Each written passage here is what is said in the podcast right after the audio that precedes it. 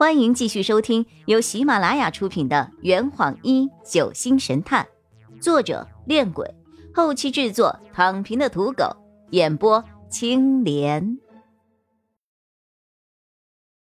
第二百六十一章，我要问。说实话，我现在只想赶快离开这儿，这种局面实在太尴尬了。也好，但洛佩却想的和我完全不一样。我也有一些事情想要问你。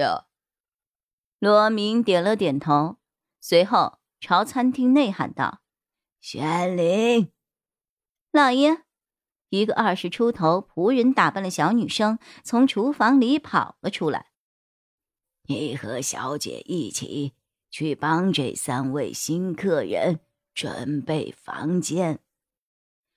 我真是不明白，洛佩、张璇和罗明明明就是敌对的关系，为什么还能够如此放心地住在对方的家里呢？难道他们就不怕罗明对他们使阴招吗？当我们走进客房中，轩林和莎莎离开后，洛佩和张璇告诉了我答案。罗明已经被九子抛弃了，失去了全部的力量，这就是他为何看起来如此苍老的原因。他将我们留下，是想利用我们，也是想找到盖尔迪斯，也有可能是想报复九子。但无论如何，出于哪种目的，对我们都有好处。如果他想利用我们找出盖尔，我们便可以将计就计。如果他是想复仇九子，我们也可以借力打力。我目光狐疑地在他们二人身上游走。你们两个什么时候变得这么有默契了？错觉。错觉。洛佩和张璇同时看向了我，然后又分别低头整理起了自己的物品。对了，你们刚刚有留意于秘书的动作吗？我提醒他们。张璇一边打开背包，一边不经心地说着。他是九子的从属护卫，说了简单点儿，就是随从跟班。洛佩也不以为意。他是一位忠实的保镖，罗明的执行者理应具备相应的战斗能力，不过他应该还不是张璇的对手。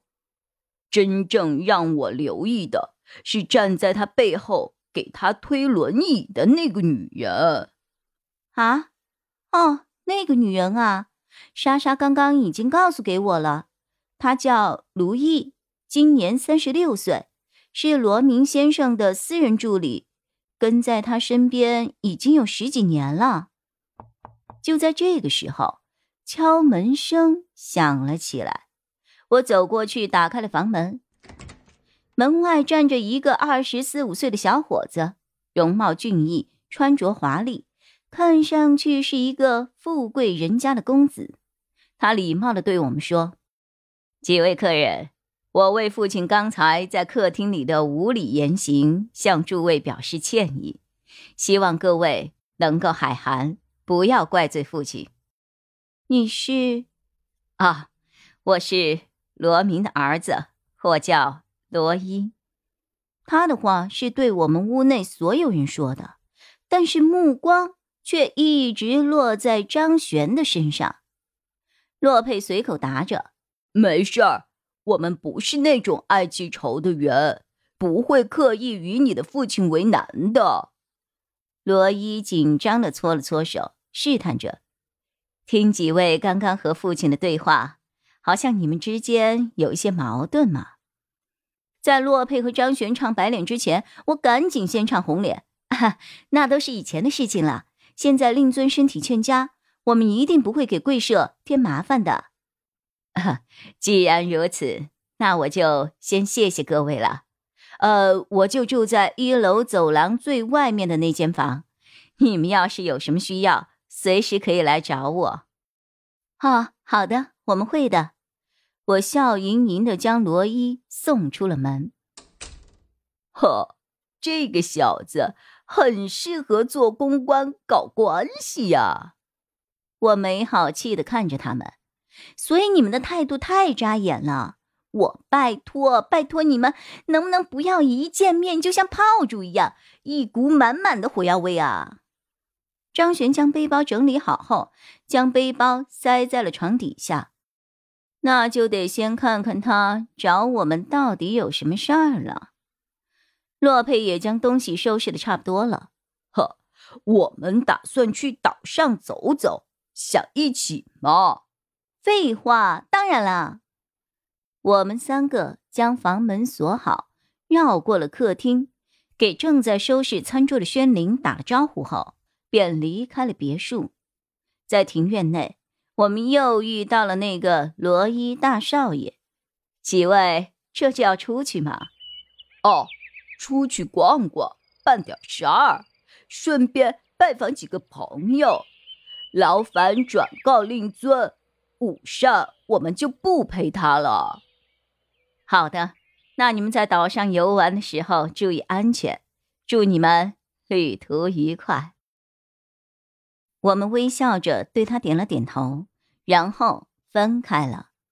离开燕居庭院之前，我无意间朝别墅内瞥了一眼，看到罗伊正站在宣灵的身边，对他做了一些亲昵暧昧的动作，而后者似乎也是半推半就。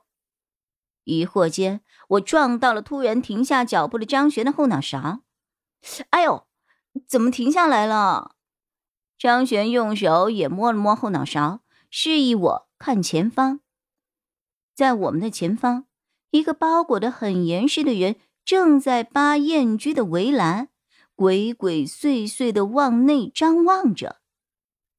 嗨！洛佩走到他的身边，轻轻地打了一声招呼。他似乎被我们三个人给吓到了，转过身来看了我们一眼后，便立刻抱起地上的一大串花束准备离开。从身材来看，她应该是个女孩。张璇轻声问道，卖花的吗？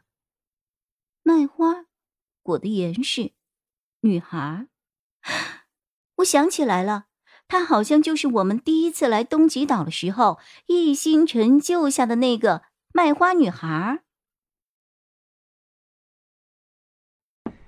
这坛已经喝完了，呵，你猜出凶手是谁了吗？